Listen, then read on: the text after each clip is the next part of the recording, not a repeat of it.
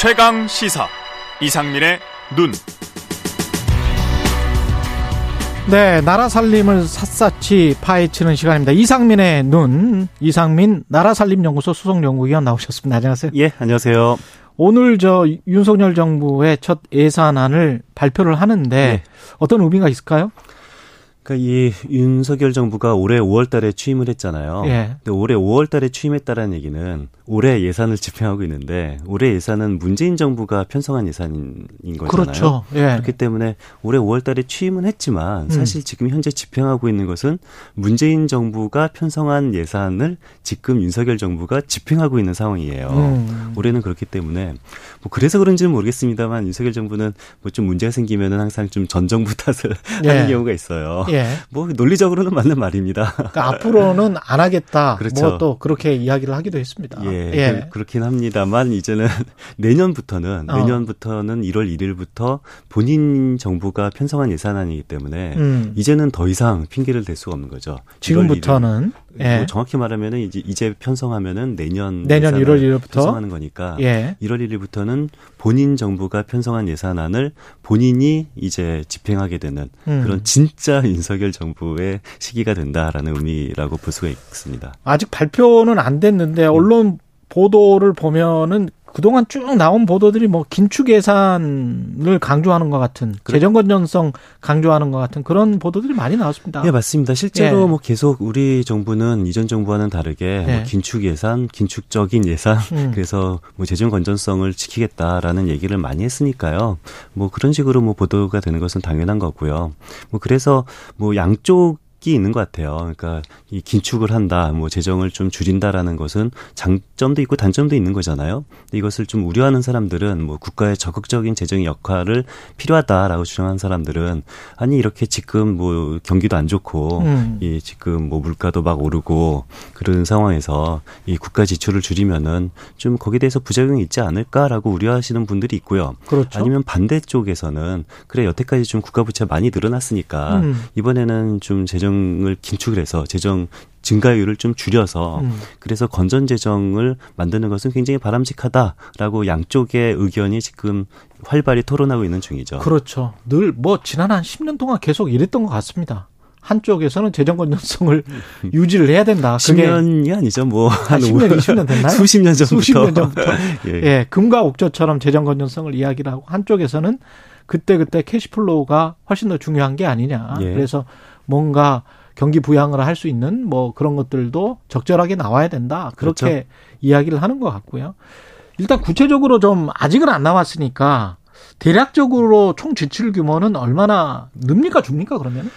음, 뭐 결론부터 말씀드려서요. 예. 저는 이렇게 양쪽의 우려, 그러니까 한쪽은 우려하고 한쪽은 너무 지출이 줄어들까봐 우려하고 그렇죠. 한쪽은 잘 됐다라고 말하는데 예. 저는 꼭 이게 사실인지도 모르겠어요. 아. 그러니까 우리는 좀 재정을 바라볼 때는요. 예. 저는 굉장히 우려해야 되는 것이 정파적으로 해석하지 말자. 그다음에 네. 정치적 레토릭에 수사하게 속지 말자. 아, 예, 맞습니다. 그게 예. 굉장히 중요한 건데 예. 예를 들어서 모든 정부는 다 자기의 정책 기조를 숫자로 보다는 음.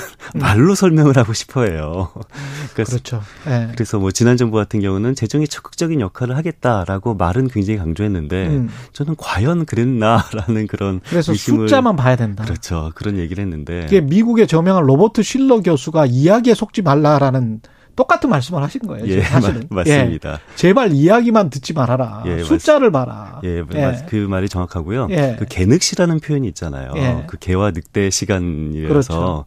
이게 갠지 늑대인지 구별하기 어려운 어슴푸레한 시간을 개늑시라고 그래요. 음. 마찬가지로 저는 재정에도 개늑시가 있다고 생각하는데 그게 언제냐면은 오늘부터 예산안이 진짜 발표될 때까지입니다. 이게 무슨 아. 소리냐면은 오늘 발표될 것은 뭐냐면은요. 예산안 정말 예산안이 발표 되는 것이 아니라 예산안 보도 자료가 발표가 될 거예요. 그렇기 때문에 오늘 아. 발표가 되면은 예산안을 볼 수 있는 사람들은 대한민국에 아무도 없습니다. 그러네요. 그렇죠. 그렇기 때문에 예산안이 발표되는 게 아니고 예산안 보도 자료가, 자료가 발표가 되는 거고. 근데 우리는 그걸 가지고 그냥 비판하고 분석하는 거죠. 예산안이라고 믿고 그냥 이야기를 하는. 그렇죠. 그래서 오늘 발표가 되면은 아마 거기에 대해서 기, 기사가 굉장히 많이 나올 텐데 그렇죠. 그 기사를 쓴 기자분 어느 누구도 예산안을 실제로 바라본 사람은 아무도 없는 거예요. 왜냐하면 예산안이 안 나왔기 안 나왔으니까.